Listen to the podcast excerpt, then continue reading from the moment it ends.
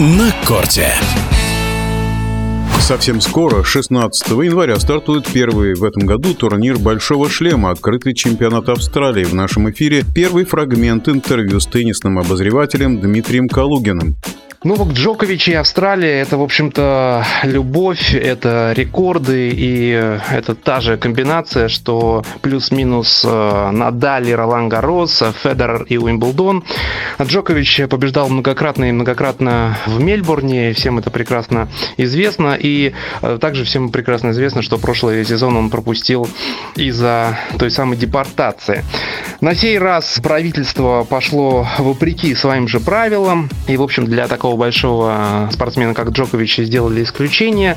Безусловно, безусловно, Джокович в Мельбурне, исходя из того, какой теннис он показывал в концовке 2022 года, а также каким потенциалом он обладает для игры в Мельбурне на своем Australian Open, это все делает его основным фаворитом. Плюс, не будем забывать, что главная мотивация это не только возвращение Джоковича в излюбленное свое место, но и погоня за Рафаэлем Надалем в списке самых стылованных теннисистов на турнирах Большого Шлема. 22 Гранд-слэма выиграл Надаль, 21 у Новака Джоковича.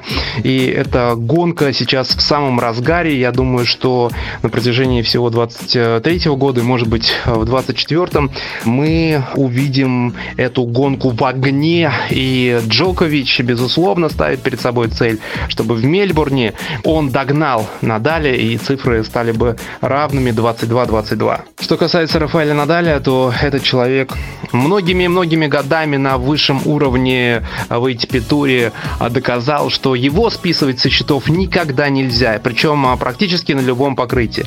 А, многократно и многократно происходил э, тот сценарий, когда от Надаля уже практически ничего не ждали, и он вдруг возрождался, он вдруг одерживал все новые и новые победы. Никто не ожидал от него титула в Австралии год назад, когда он возвращался после травмы. Мало кто мог предвидеть, что он выиграет Ролан Гарос а, весной 22 а, года, когда по ходу этого парижского турнира получил серьезную травму травму.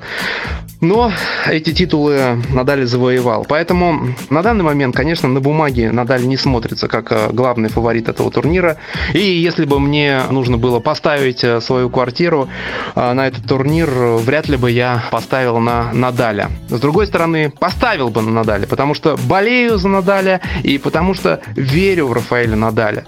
Рафаэль Надаль, еще раз повторю, это тот человек, который может взорваться результатом внезапно, абсолютно на любом турнире а, Большого Шлема. Да, пока он не смотрится главным фаворитом, но Надаль это тот человек, который очень быстро находит форму, тот необходимый а, баланс в своем теннисе, который возводит его на недосягаемый уровень, но для этого нужно пройти первые круги, а, прибиться к кортам, а посмотрим, как оно будет на сей раз на Australian Open для Надаля. Спасибо теннисному обозревателю Дмитрию Калугину за участие в нашей программе. На корте.